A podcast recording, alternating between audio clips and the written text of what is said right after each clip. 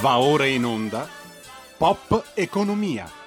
I conti della serva. Radio RPL, ritorniamo in diretta, vedo già inquadrata Alessandra Mori, gli cedo subito il microfono. Alessandra, abbiamo collegato con noi anche Carlo Cambil, co-conduttore di questa bella trasmissione di attualità economica. Buonasera e ben trovati, ben trovati a tutti. Un grande abbraccio da, dalla capitale. L'andamento della nostra economia è molto lento, come la canzoncina di Tullio D'Episcopo che cantava Andamento lento. Oggi noi ne parleremo con Guido Crosetto, che è, mh, parlament- che è stato molte volte parlamentare, già sottosegretario alla difesa e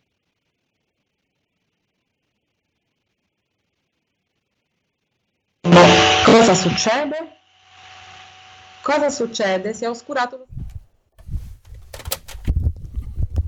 Eh, noi ti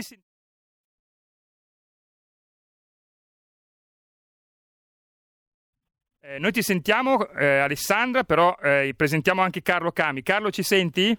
Sì, ora vi sento, prima non vi sentivo più. Eh, vabbè.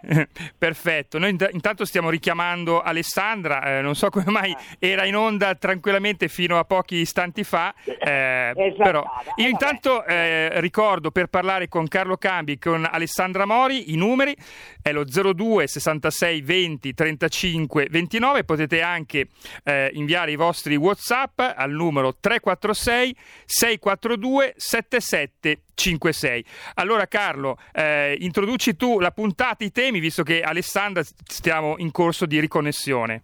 Allora, eh, intanto buon, buon pomeriggio a tutti quelli che hanno la pazienza di stare con noi e ascoltare i conti della serva, che in realtà sono conti da delirio. L'economia italiana, come sapete, è piantata, continuano ad arrivarci dei report e dei degli indicatori che ci dicono che stiamo messi malissimo. Per esempio la Confindustria di recente ci ha detto che se va grassissima arriviamo a un incremento del PIL nel corso dell'anno del 4%, il che significa che ci resta da recuperare almeno un 6% rispetto a quello che abbiamo perso e che torneremo più o meno in linea di galleggiamento non prima della fine dell'anno prossimo. Ora voi capite che tutto questo, se declinato con le politiche europee, ci può portare al fallimento. Non solo, oggi sono usciti pure i dati della produzione industriale che ci dicono che la produzione industriale non sta riprendendo per niente, nemmeno quando non c'era il lockdown duro e quindi siamo ancora alla canna del gas e non solo, ci sono pure i consumi alimentari che per la prima volta cadono del 5%, vuol dire che la gente non ha i soldi in tasca. Insomma, stiamo andando lentamente a schiantarci, o se preferite a precipitare nel burrone. Allora noi che cosa abbiamo fatto? Abbiamo scomodato, lo sentirete fra un po', un saggio dell'economia della politica italiana è Guido Crosetto, fondatore di Fratelli d'Italia, è stato anche sottosegretario nei governi Berlusconi, è, stato, è un esponente dell'impresa, è un grande liberale per quel che riguarda l'approccio uh, al come va governata l'economia e con lui cercheremo di capire che cosa succede, se questo andamento lento è una marcia funebre oppure è un valzer dal quale poi possiamo sperare di ritornare a ballare sulle note dei Rolling Stones. Insomma, facciamo il punto anche sui vaccini e su tutto quello che incide sulla nostra vita dal punto di vista dei conti, dei quattrini che, che non abbiamo in tasca, delle possibilità di riapertura o meno del paese, ma tutto questo lo facciamo insieme anche alla mia compagna. Eccomi capo, io ci sono, eh? La, ci la, sono. La ecco, Alessandrina mia, tutto questo ci, ci allacciamo in un Ma il bello della diretta tra noi è questo, no? Chi va, chi viene, ma tanto poi ritorniamo sempre, quindi. E quindi io direi che Giulio tu puoi dare sfogo all'andamento lento per proiettarci dentro questo turbine di incertezza economica.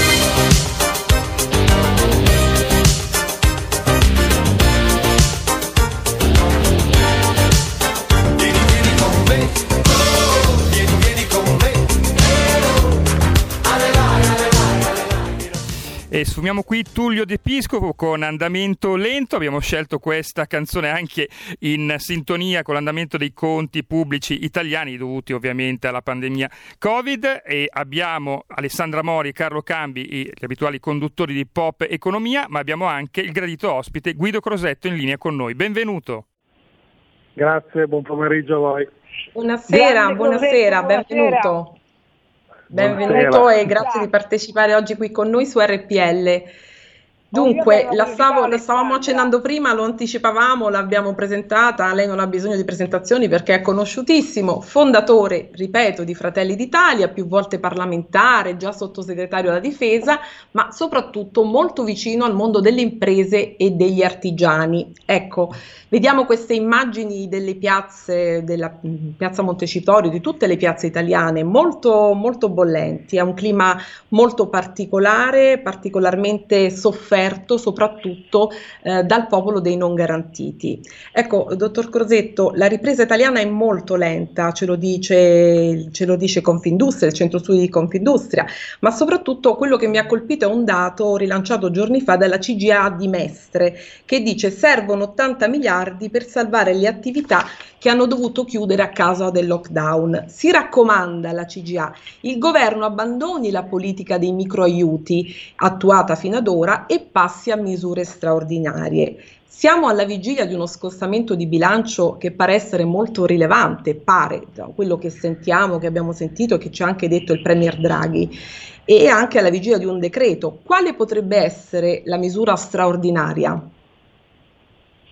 Ma eh, allora, la misura straordinaria intanto dovrebbe essere quella di togliere dai bilanci delle aziende del 2020 e di questa parte del 2021 fin quando non si partirà tutti i costi fissi, cioè quei costi che le aziende non hanno potuto pagare perché erano chiuse, ma in qualche modo hanno dovuto subire e quindi sono nei bilanci, sono sui loro conti oppure sono tra i loro debiti. Quindi eh, parlo degli affitti, parlo delle bollette, parlo delle rate mutue, cioè, ogni azienda ha i suoi, cambiano, variano da azienda a azienda, ma quei costi fissi che non sono stati pagati oppure sono stati pagati sottraendo liquidità o, somme, o facendo debiti in banca, in qualche modo devono essere tolti dai bilanci degli ultimi 12 mesi, cioè da quando sono stati obbligati a essere chiusi. Questo è il primo passo fondamentale. Il secondo, molto più complesso, è quello di dargli la possibilità sia economica ma sia conoscitiva di certezza per poter riaprire le attività cioè, e, smetterla con, un, con, il comportamento assurdo che abbiamo tenuto da un anno a questa parte. assurdo perché? Per la linea delle riaperture, lei dice in quesro senso? Beh, cioè, allora, bene, io fin dall'inizio ho contestato, ho, ho contestato l'approccio.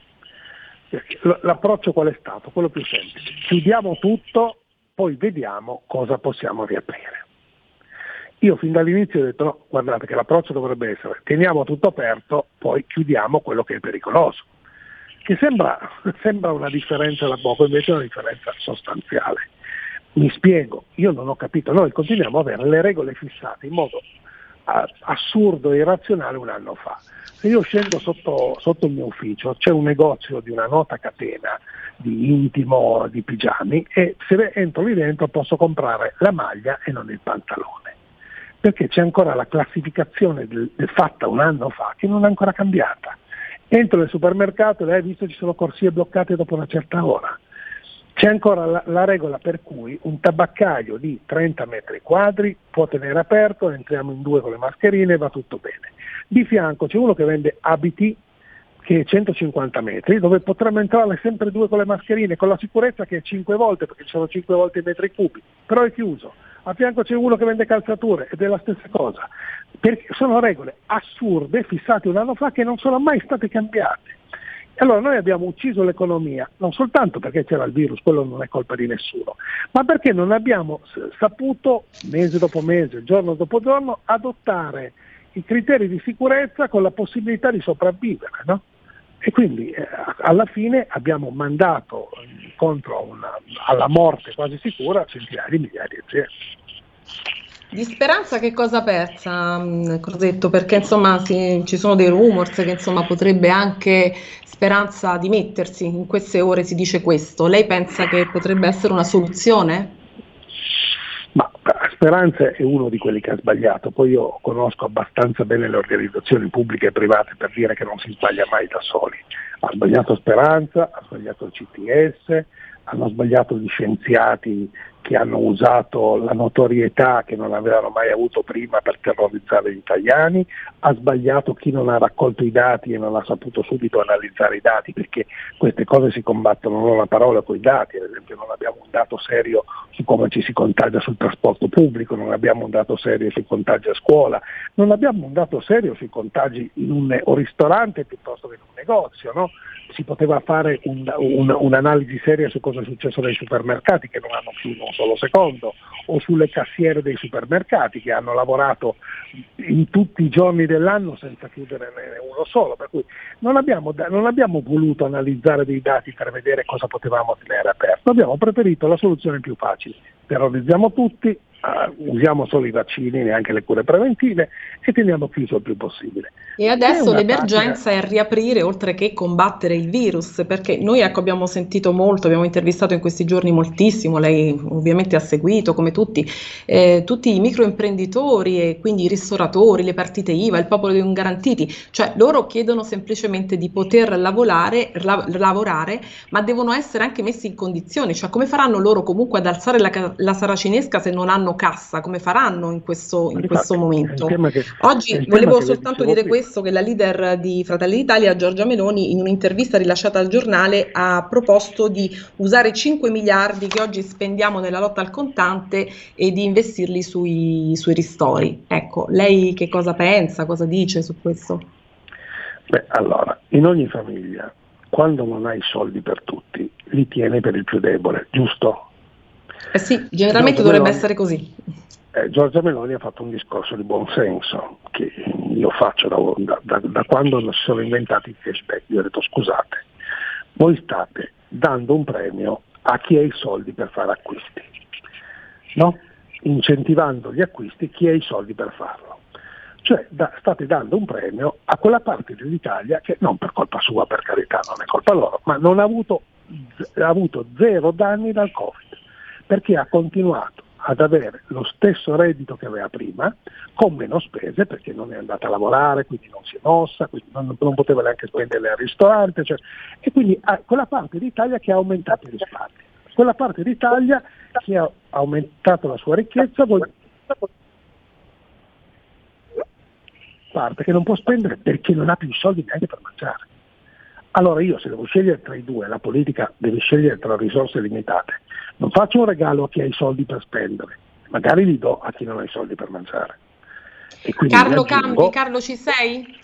Sì, ci sono e saluto Prego, l'onorevole Crosetto e so che lui è anche molto attento ai temi dell'agricoltura, ce n'è uno che sta emergendo in maniera molto forte, glielo sottopongo non tanto per lo specifico ma quanto per l'emblematicità della faccenda. Macron ha detto ai vignaioli francesi colpiti dalle gelate, interveniamo, vi mettiamo i soldi sui conti correnti, entriamo nel capitale delle aziende per evitare che saltino per aria. Ora in Italia tutto questo è eh, mera utopia, anche perché sono convinto, e su questo vorrei un suo giudizio, sia in rapporto alla crisi voglio dire, eh, del comparto agricolo, ma anche su questa cosa che le sto per proporre, che ci sia stato un approccio ideologico al, al, al contrasto del virus, cioè si è ritenuto che finalmente, peraltro Speranza nel suo libro Mai nato lo dice esplicitamente, si è ritenuto che la pandemia fosse l'occasione per regolare i conti con la società,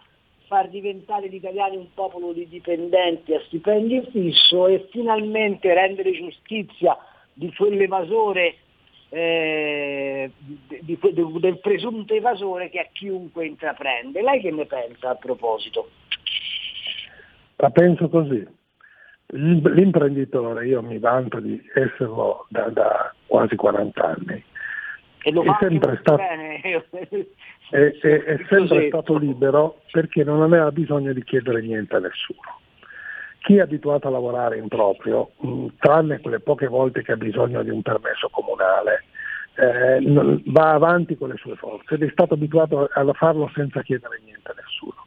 La prima volta che si sono trovati nella necessità di chiedere, la politica che comandava in quel momento cosa ha risposto? Tu sei quello cattivo che non mi ha mai chiesto niente, che non ha mai avuto bisogno di me, che secondo me è un evasore fiscale, che ha i materassi pieni di, pieni di, di soldi, perché capite, noi abbiamo a che fare con della gente che pensa che il fatturato sia l'utile cioè abbiamo, io ho sentito dei discorsi fatti da gente che dovrebbe rappresentare noi in Parlamento, che pensa che se un'azienda fattura 100.000 euro vuol dire che guadagna 100.000 euro. Non hanno mica presente che quelli, il fatturato è una cosa e poi a quello devi detrarre i costi. E molto, ci sono delle volte in cui da un fatturato anche altissimo, quando hai detrato tutti i costi, vai anche a meno, sotto zero, perché le aziende non funzionano sempre bene. Per cui per uno che non ha neanche chiaro la differenza tra fatturato e utile, come fa a capire l'urlo che arriva dagli imprenditori, c'è gente che il costo fisso non sa cosa sia, la ricevuta bancaria non sa cosa sia, la scadenza del mutuo non sa cosa sia, cosa, cosa significa fare, eh, pagare se non hai i soldi, non sa cosa sia, cioè, per cui è difficile spiegare questa situazione e di fatti come vengono bollate le manifestazioni? Come le proteste degli evasori. No, non sono evasori, sono gente disperata che sta vedendo crollare i risparmi di una vita, il lavoro di una vita. E abbiamo parlato molto dei ristoratori e dei bar, che sono una categoria, ma quelli delle palestre, vogliamo parlarne, quelli del mondo dello spettacolo, che non sono solo gli attori, sono quelli che montano le luci, quelli che fanno le pulizie. L'abbiamo intervistati e sentiti ad uno ad uno. Esatto, esatto. ma poi, poi, vogliamo parlare dei settori collegati, perché quando vanno in crisi, ad esempio, lo dicevate prima, non solo per le gelate, ma quando va in crisi la ristorazione, tutti i produttori di vino vanno in crisi, perché il vino si vende principalmente nei ristoranti e quindi anche lì un altro settore. Ma, e, e, vogliamo, e, vogliamo, andare avanti vogliamo... calza... quando il negozio di calzatura è, è, chiuso cosa sta succedendo? Va in crisi tutto il settore dei produttori di calzatura andate nelle marche, vedete cosa sta succedendo o in quei pochi che c'erano ancora in Italia che producevano vestiti per cui la crisi ha salvato alcuni comparti alcuni sono anche cresciuti ma fa, sta facendo delle ferite drammatiche Onorevole, eh, onorevole Crosetto, mi permetta, le faccio un'altra domanda, sempre su questo filo dello scenario complessivo. Eh, non, non, non, le pare che questo invece da parte del centrodestra, in particolare da parte vostra, della Lega, dovreste mettere in campo una discussione di questo tipo? Ci avete raccontato che la globalizzazione ci avrebbe salvato, in realtà abbiamo scoperto che la globalizzazione non solo non ci ha salvato, ma ci ha portato via la capacità produttiva ed oggi ci rende, tra virgolette, degli gnomi in un mercato dove ci sono solo i giganti.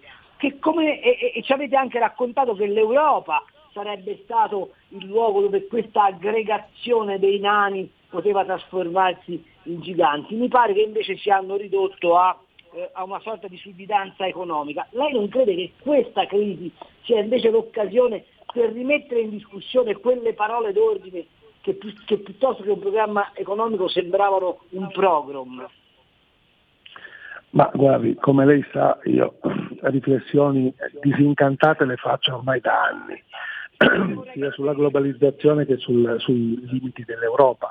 L'Europa che limiti ha dimostrato? Quella di pensare di essere uno Stato quando non lo è e quindi con tutti i limiti di uno Stato. Noi abbiamo avuto un burocrate che ha trattato i vaccini e non aveva neanche la possibilità di decidere di aumentarli di un euro e dall'altra parte dei presidenti che chiamavano direttamente il presidente della Pfizer e trattavano il vaccino e in quel modo ne hanno portati decine di milioni mentre noi non riuscivamo a portarne uno perché avevamo un approccio burocratico da parte di una sconosciuta che non trattava col presidente ma trattava con uno dei direttori e alla fine in modo burocratico non abbiamo portato a casa meno di tutto il resto del mondo.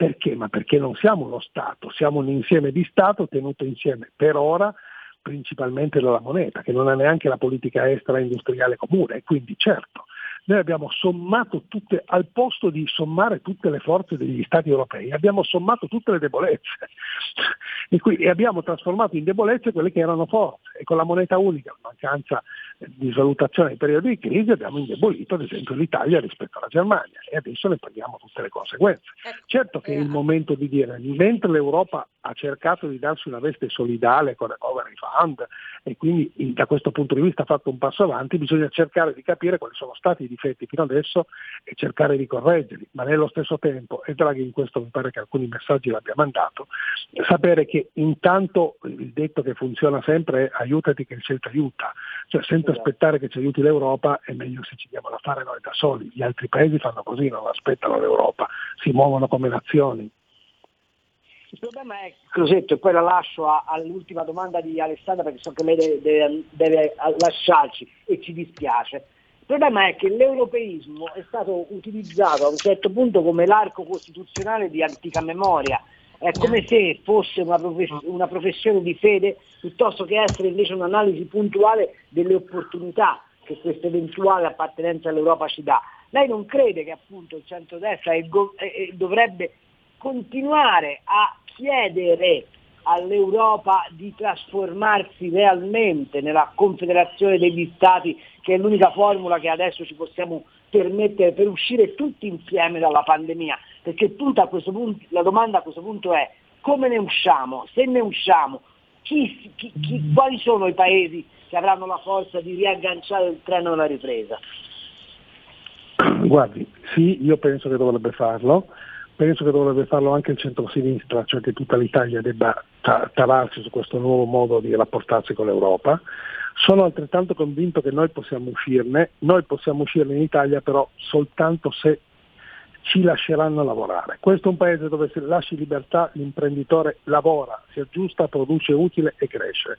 Quindi o noi approfittiamo di questa occasione per togliere i problemi che abbiamo, tipicamente italiani, di tassazione, di burocrazia e di giustizia, che sono quelli che più di tutti incidono negativamente sulle imprese, o noi non ne usciamo in questo momento qualunque altro paese al mondo è conveniente per qualunque tipo di produzione rispetto alla tassazione, alla burocrazia e soprattutto alla giustizia. O noi ci adeguiamo a, a, a, agli altri paesi oppure è una concorrenza che difficilmente poss- possono vincere gli imprenditori da solo avendo contro tutto quello che è non imprenditoriale ma statale o pubblico. Ringrazio. Alessandra, a te l'ultima domanda. Sì, volevo, volevo, leggere Carlo questa domanda eh, che, di un ascoltatore che ci arriva. Dice da Roma mi chiamo Andrea, eh, sono un noleggiatore con conducente, causa Covid non lavoro e sto usando i miei soldi che ho tenuto per mettere per l'acquisto di una nuova vettura. Beh, sto campando con questi soldi. Un domani se ci sarà potrò acquistare una vettura per lavorare? Ecco, l'ho letta perché dalla misura del, questa domanda dalla cifra, dalla misura del disagio che tutti tutte queste persone stanno provando? Questo dalla misura del disagio e dalla misura del fatto di quello che dicevamo prima. Nessuno può pensare che ripartano tutte le attività senza che ci sia un aiuto per la ripartenza. No? Allora se si trova il modo, dico un esempio, dei costi fissi, come dicevamo prima, a parte la possibilità di sopravvivenza, ma la possibilità anche di un indebitamento non a carico della persona, che si possa smaltire in 10, 15, 20 anni, allora potranno ripartire molti in più di quelli che invece possono ripartire nelle condizioni attuali.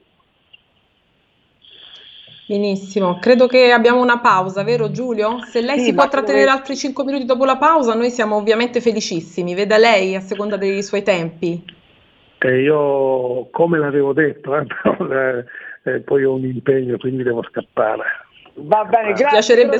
La prossima volta però. la prossima volta. Allora, la conclusione è che visto che lei è un grande eh, imprenditore di langa della zona del Cunese, la conclusione è che ci stiamo mangiando lo vitello fa- nella faccia della fassona, mi pare di capire, no? No, il, il, problema è che, che, non abbiamo più vitelli. Un, po'. abbiamo vitelli. un abbraccio. Arrivederci. Grazie a voi, infinite. A voi. Arrivederci. Arrivederci. Arrivederci.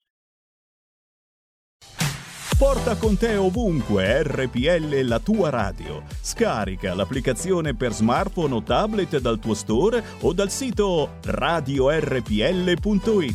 Cosa aspetti?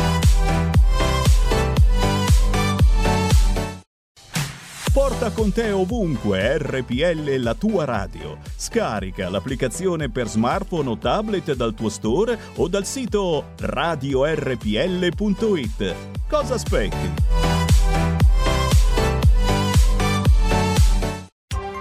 Coming Soon Radio, quotidiano di informazione cinematografica. Al cinema viviamo insieme ogni emozione. Pazzesco quelle che colorano la vita. Quali sono le cose importanti? Lo sai quali sono. che fanno brillare gli occhi.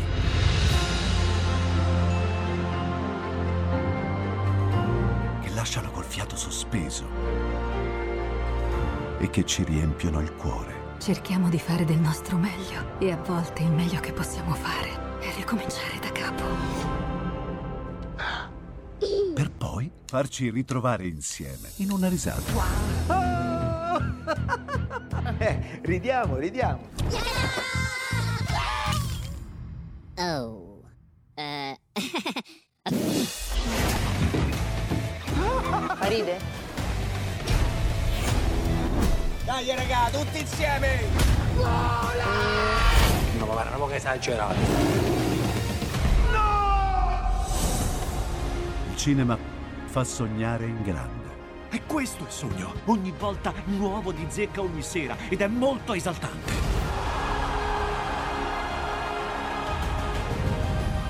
Credo che sia stato il più bel momento della mia vita. Non si arrendono mai. Assolutamente no.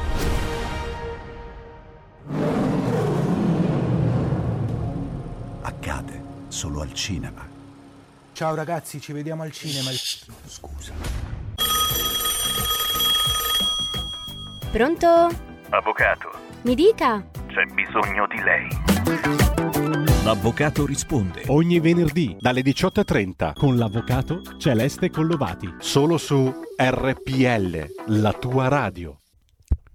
Radio RPL, eccoci alla seconda parte di Pop Economia, apriamo anche le linee allo 02 66 20 35 29, abbiamo già una chiamata per Alessandra Mori e Carlo Cambi. Bene. Eh, che però eh, non ha aspettato la fine della pubblicità e richiamerà. Eh, proseguite pure voi, eh, vi, vi segnalerò io appena torneranno. Eh, Alessandra, tu volevi fare una domanda a Crosetto su Roma, giusto? Ah, Perché non una, non solo bene. una sulla politica, perché Eh, vabbè, Crosetto è un vabbè, attento osservatore politico, Eh, ma- insomma, però magari ne parliamo tra noi e la prossima volta cerchiamo di e le sulla madre sei incontentabile. No, no, no, perché insomma ci poteva offrire un contributo anche sulla politica nazionale e su Roma. Comunque ne parlo con te Carlo perché va benissimo. Brava, Hai visto cosa? Un quesito al tuo vecchio compagno di cammino e vediamo se troviamo un modo. Intanto, amiche e amici di RPL Ragionare per la Libertà, azionate il sito e chiamate. Pronto? Ci siamo Carlo, io ci sono, tu ci sei? Batti un colpo. Certo che ci sono. Benissimo. Carlo, un um, piccolo frammento di politica e poi andiamo sull'economia perché so che tu sull'economia ti scateni sempre, ti piace, sei espertissimo. Ecco, Vai. Alessandra Carlo è tornato l'ascoltatore, quindi lo sentiamo. Ascoltiamo l'ascoltatore. Sì, Carlo, sono un artigiano qua del Varesotto. Ma, Grande Varesotto, posto meraviglioso. È meraviglioso, però con i negozi chiusi, gli artigiani come me de- de- stanno chiusi perché se i negozi sono chiusi, gli- gli- chi fa le riparazioni co- cosa ripara? Eh, ripara la saracinesca del negozio Co- che è ti chiuso, chiami? ecco. Come ti chiami? Come ti chiami? Sono Piero di Saronno. Piero, vai a, resta- vai a, a- a- a- come posso dire, a restaurare la tua signora, vai a ristorare la tua signora e vivi la vita. Va bene, va bene. Riferirò alla, alla signora. Dimmi Piero, E complimenti per le trasmissioni che fai, eh, sono proprio originali al massimo.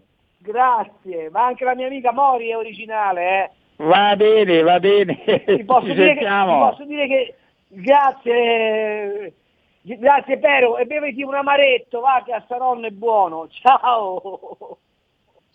Pronto? Allora, Pronto? Vai Ale. Vediamo se ci riusciamo a non accavallare oggi. Allora, Carlo, ti dicevo, c'è un po' di assembramento nella politica capitolina. E perché dico la, capito- la politica capitolina? Perché tu lo sai molto bene, Carlo, che tutte le strade, anche quelle politiche, portano a Roma, al comune di Roma, e poi sono il trampolino di lancio per Palazzo Chigi. Dico bene? Sì, sempre che tu non becchi una buca, eh, perché se fai No, beh, la buca io la becco tutti i giorni vivendo a Roma, insomma ci convivo, molto, molto dura, ma insomma noi ci conviviamo.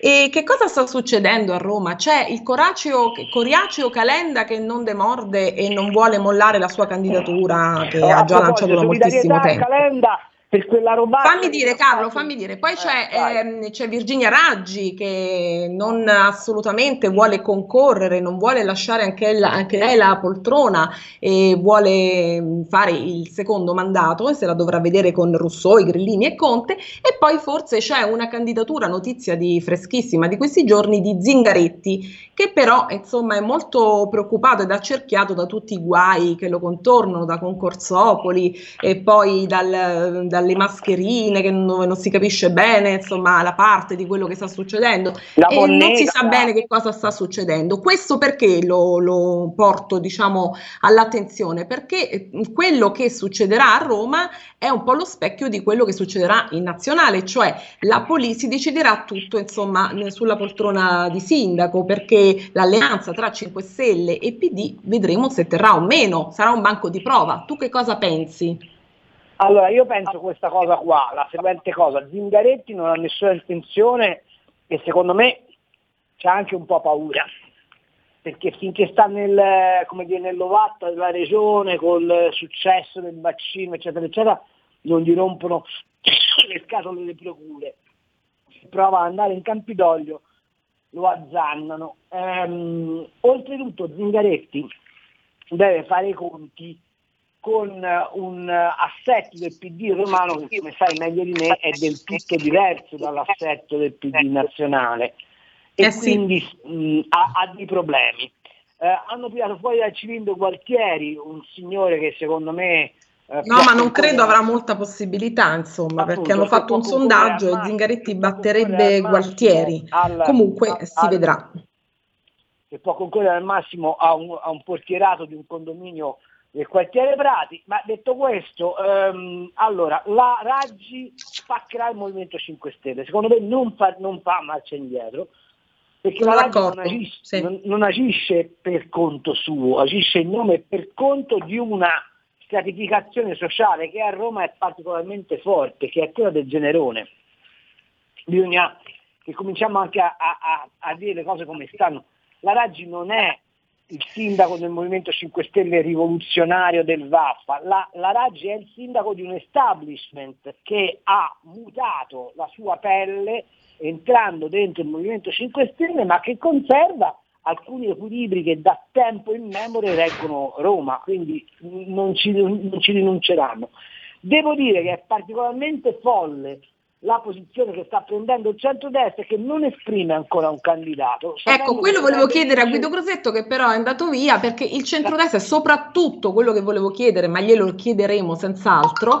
Ehm, Fratelli d'Italia è molto forte a Roma, è l'ex Alleanza Nazionale, ha un peso specifico su Roma e, e mi sembra molto strano perché ha anche degli astri nascenti, devo dire, delle figure anche femminili molto interessanti che non riesca ad esprimere un candidato, insomma, o una candidata. Vedremo nei prossimi giorni perché abbiamo molto molte, molte interviste in vista noi di B Economy e sicuramente vi aggiorneremo anche su RPL. Sai Carlo? No, la cosa che ti voglio dire è che vedo la candidatura di Bertolaso molto perdente, quindi se pensano che Bertolaso sia l'uomo da mandare al Campidoglio e che gli faccia vincere le elezioni a Roma, sbagliano. Mi dispiace per il povero Calenda che si è impegnato molto e gli voglio dare la mia solidarietà per quella porcata che gli hanno fatto sul body sì. shaming eh, su Vero. Facebook da parte dei 5 Stelle che è una porcata. Veramente orribile. Beh, diciamolo che cosa che cos'è um, per i telespettatori. Raccontalo. Poverino, che, che, che, non c'entra nulla peraltro nemmeno con Calenda, e ci hanno, hanno, fatto una vignetta, una specie di vignetta su Facebook scrivendo che quello che siccome lui non era in grado di avere un giro vita non poteva avere manco un'idea della vita di Roma, più o meno sì, sì, Peraltro molto molto brutta perché hanno usato l'immagine di un minore e quindi questo non si fa mai. C'è, c'è molto scorretta. Spazio, c'è tutta la, come posso dire, la, la, la, la, il disprezzo per il genere umano che alberga in alcuni dei 5 Stelle in quel, in quel, eh, in quel post. Eh, mi sento di dare totale solidarietà a Calenda e mi sento di dire che se questi sono quelli che devono cambiare l'Italia preferisco non averci nulla a che fare. Vedremo che cosa ci dirà Calenda nello specifico nei prossimi giorni. Carlo, abbiamo un altro ascoltatore che ci chiede, ma con tutte queste dittature sanitarie, ideologiche, non è che qualche ragione ce l'hanno anche i complottisti? Ma i complottisti, i complottisti secondo me non hanno mai ragione, sapete perché? Perché quando uno fa, eh, insegue il complotto perde di vista i nessi della realtà e i nessi della realtà sono molto evidenti in questo paese. Noi siamo stati abbandonati per un anno in mano ad un'accolita di incapaci, eh, stiamo, eh, tutto questo è avvenuto nel momento peggiore del paese perché è cominciata questa, questa pandemia, oggi stiamo raccogliendo quei cocci ma resistono queste scorie di incapacità e anche di ideologismo che non consentono al paese di riprendersi. Non so se eh, abbiamo una telefonata. Abbiamo una telefonata? Se ne va, forse c'è speranza. Vai, fai, fai rispondere, fai parlare. Pronto? Buonasera. Buonasera, sono Alessandro e chiamo da Losanna, ma sono, è da vent'anni che ho lasciato il bel paese, ma eh, seguo la politica in Italia per quel che posso. E io penso che fare il sindaco di Roma non lo voglia fare nessuno, e mi ricordo quando era candidata la Meloni l'ultima volta e io prima avevo stima della Meloni fino a quando si è candidata a sindaco di Roma, che Matteo Salvini si è speso per lei per farla eleggere, eccetera, e io capivo che aveva una paura, che aveva una paura matta di venire eletta, quindi ha combattuto veramente poco. E penso effettivamente che è una, è una città enorme, ma con dei problemi è un disastro poterla governare, c'è un rischio enorme per governare eh, per avere poca gloria. Quindi mh, mm, cioè, secondo me sarebbe da fare dividere Roma in più comuni e avere la Roma eh, capitale che è la zona centrale, qualche magari 100.000 abitanti e il resto dividerla in, eh, in più comuni perché così è, è, un disastro. No? Non. Lei ha colto proprio nel segno, pur essendo lontano, ma è un attentissimo uh, osservatore perché la poltrona che scotta è proprio quella di Roma. Ci hanno provato in molti, no. di destra, di sinistra, ma allora. nessuno è riuscito a governare Roma, soprattutto per demerito, diciamo, io credo anche politico personale, perché si sono sempre circondati di staff perdenti. Insomma, Carlo, tu che cosa pensi su questo? Beh, io ho seguito tante campagne elettorali su Roma e effettivamente vero. Roma è una città, la città più difficile di l'Italia da governare, credo che sia la più ostica e la più difficile, per tanti motivi anche passati, pregressi. Allora, eh, se noi prendessimo le partecipate del Comune di, di Roma e andassimo a fare uno screening del rapporto che c'è tra occupati e servizi dati, bisognerebbe andare a fare quello che fece Nerone, cioè spargere gasolio e dare fuoco.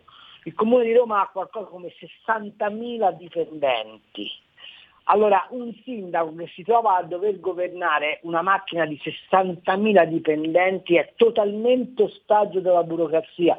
Ne sa qualcosa il sindaco Marino che è stato fatto fuori non, dal, non dalla sua incapacità, ma dal fatto che rappresentava un'anomalia nello schema di consociativismo che da, 40, da 50 anni governa Roma. Noi continuiamo a raccontare Campidoglio come un luogo dello scontro tra centro-sinistra e centro-destra, non è affatto così. Roma è l'unico posto d'Italia dove non c'è contrapposizione ma consociativismo, c'è una spartizione che riguarda tutti ed in particolare un convitato di pietra che sta dalla parte di là del Tevere. Allora l'unico modo per risolvere quella faccenda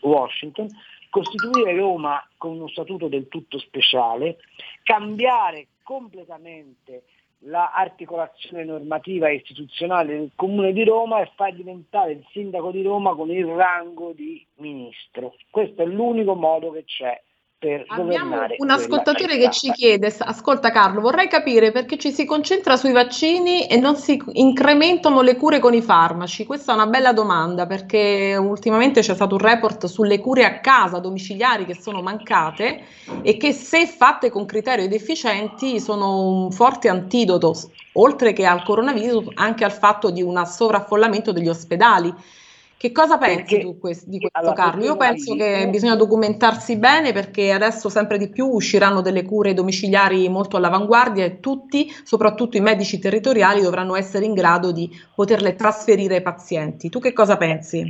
È che, su, che, che sulle cure domiciliari non si guadagnano né soldi né potere, tutto lì. Non vengono pubblicizzate e non vengono messe a norma, giusto? No, beh, cioè, è veramente molto semplice. Se tu fai le cure domiciliari, trasferisci il potere di terapia dall'ospedale al medico di base, ok? O comunque a delle um, equip di intervento che vanno a casa a fare le cure, ok? Poi non, non aumenti i costi della sanità sui quali poi riparametrerai i costi standard. Eh, io vorrei fare, far notare che nessuno ancora si è applicato a questo studio quanto costa il ricovero di un malato di Covid al giorno alla collettività.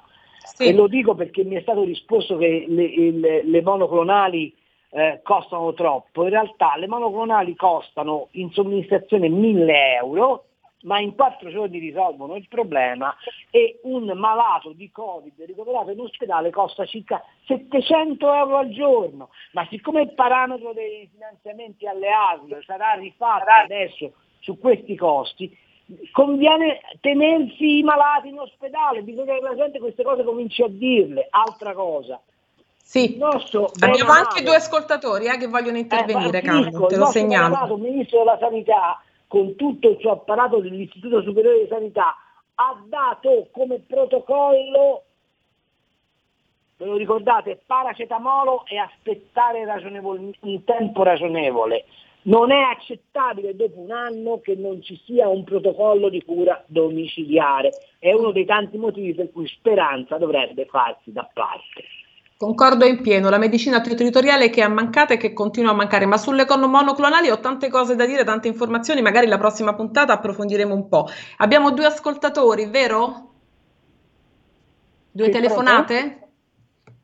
Pronto? Se no, sì, buonasera. Sì, buonasera a lei, sono Paolo da Marsala. Buonasera. Buonasera Paolo, Senta, buonasera. Io, io, abito a Marsala ma sono chiaramente di Roma, dall'accento si vince.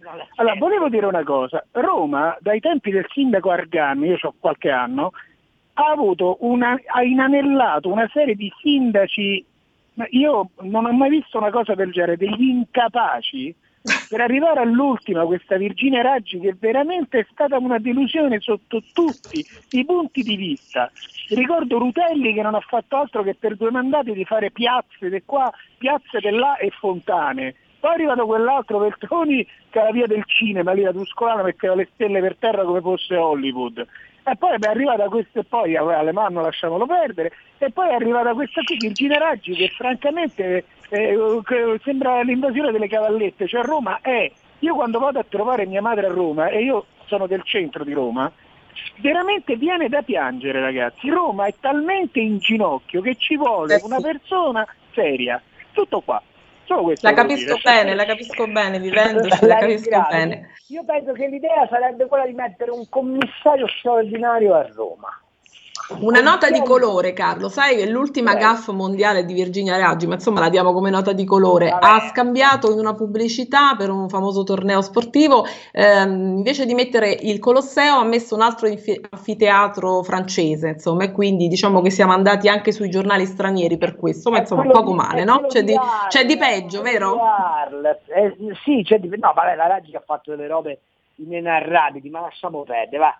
Ehm, c'è un altro ascoltatore, credo. Consenso no? che la Raggi ha ancora perché detiene un bel 20%. In alcune zone periferiche la Raggi ha un consenso abbastanza corposo, perciò lei dice certo. io no, da qui insomma non vado via, forte del suo sondaggio eh, vuole fare un po' l'antagonista al PD a Zingaretti. Beh, così, si mette di traverso se... ben sapendo di essere un ostacolo per tutti.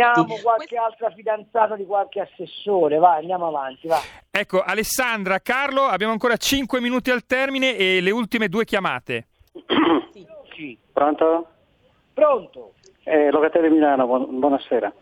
Senta, buonasera. Sono buonasera. Sono d'accordo che al di là delle somme ovviamente i vaccini costano, però ovviamente bisogna pensare a risolvere il problema, nel senso che eh, se investe in un costo eh, sicuro per evitare spese e anche morti conseguenti. Ecco, mi limito solo a questo, ma volevo anche dire specialmente che per quanto riguarda Roma, che non solo va divisa, perché c'è Parigi che è divisa in diversi, in diversi diciamo, è divisa come eh, gestione e Roma va gestita, diciamo, divisa, non certo per come lo è sempre stato, e ovviamente a dispetto degli stessi romani.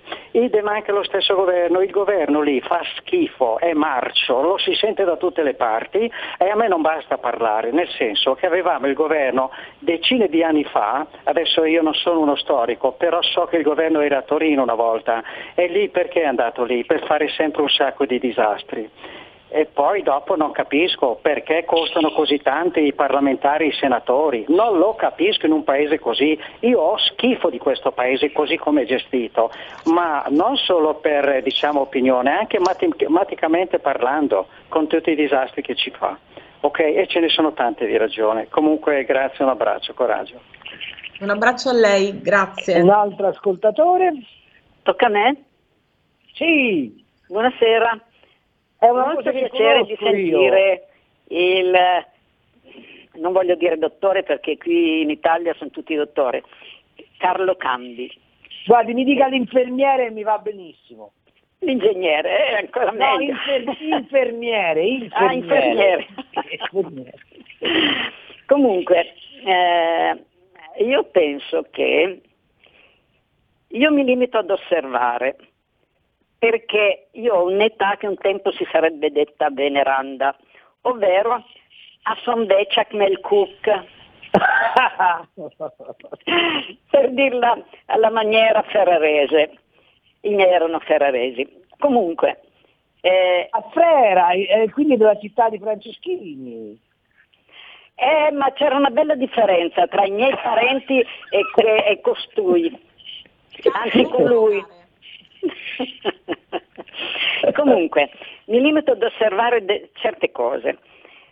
Negli anni 50-60, io ero una ragazzina e ricordo perfettamente tutto, perché in casa si parlava molto di politica, eh, c'era la sanità del territorio, cioè eh, non c'erano le, mh, mm, le ASL, quelle che devono fare profitti o comunque non devono essere in perdita grave. C'era l'INAM, Istituto Nazionale Assicurazioni contro le Malattie, e c'era il medico di famiglia che quando tu avevi la febbre veniva a casa a curarti. Certo. Io mi sono beccata l'asiatica nel 57-58 e con questi chiari di luna, ministro Speranza e compagni, non so dove sarei finita. Invece ho avuto delle cure a casa, superlative, e me la sono cavata in 15 giorni. Una settimana febbre alta, settimana dopo per tirarmi su. Quello che è più grave in questo paese è che hanno continuato a chiudere senza far nulla perché questi signori che stanno governando così bene, a parte Mario Draghi che da poco che è lì, comunque eh, mi pare che non ci sia una grossa discontinuità rispetto alla gestione precedente, ehm, non hanno attuato il piano pandemico di cui parlava l'OMS, Organizzazione Mondiale della Sanità, che risale al 2006, dove questa OMS diceva che bisognava potenziare il personale ospedaliero, medici, infermieri, il potenziale territoriale, questi signori nel giro di 14 mesi, quello che è, non hanno fatto nulla, si sono limitati a dare delle coordinate assurde, l'attacchi Pirina e aspettare gli eventi, ma quali eventi? Quelli di andare a finire in ospedale, se ti va bene ti stai un sacco allora, di tempo. Siamo in, siamo in chiusura, ci dicono, lei ci ha dato una preziosissima testimonianza, soprattutto della cura domiciliare che ha fatto e poi è, lei è preparatissima perché sa tutto del piano pandemico, dell'OMS, quindi ha fatto lei una sintesi meravigliosa, però ci segnalano purtroppo che dobbiamo chiudere, siamo in chiusura. Ci allora, sentiamo. Dai. Salutiamoci. Carlo. Ciao Alessandra, ciao a tutti quelli che ci hanno ascoltato e concludiamo allora, concludiamo dicendo che cosa abbiamo imparato in tutto questo Carlo, che dobbiamo vaccinarci, dobbiamo riprenderci per ricominciare con un'economia migliore. Dilla tu. Ok, ok. Sintetizza Dobbiamo tu. avere fiducia nella possibilità, de, nella capacità degli italiani di resistere. Ciao a tutti e alla prossima. Ciao.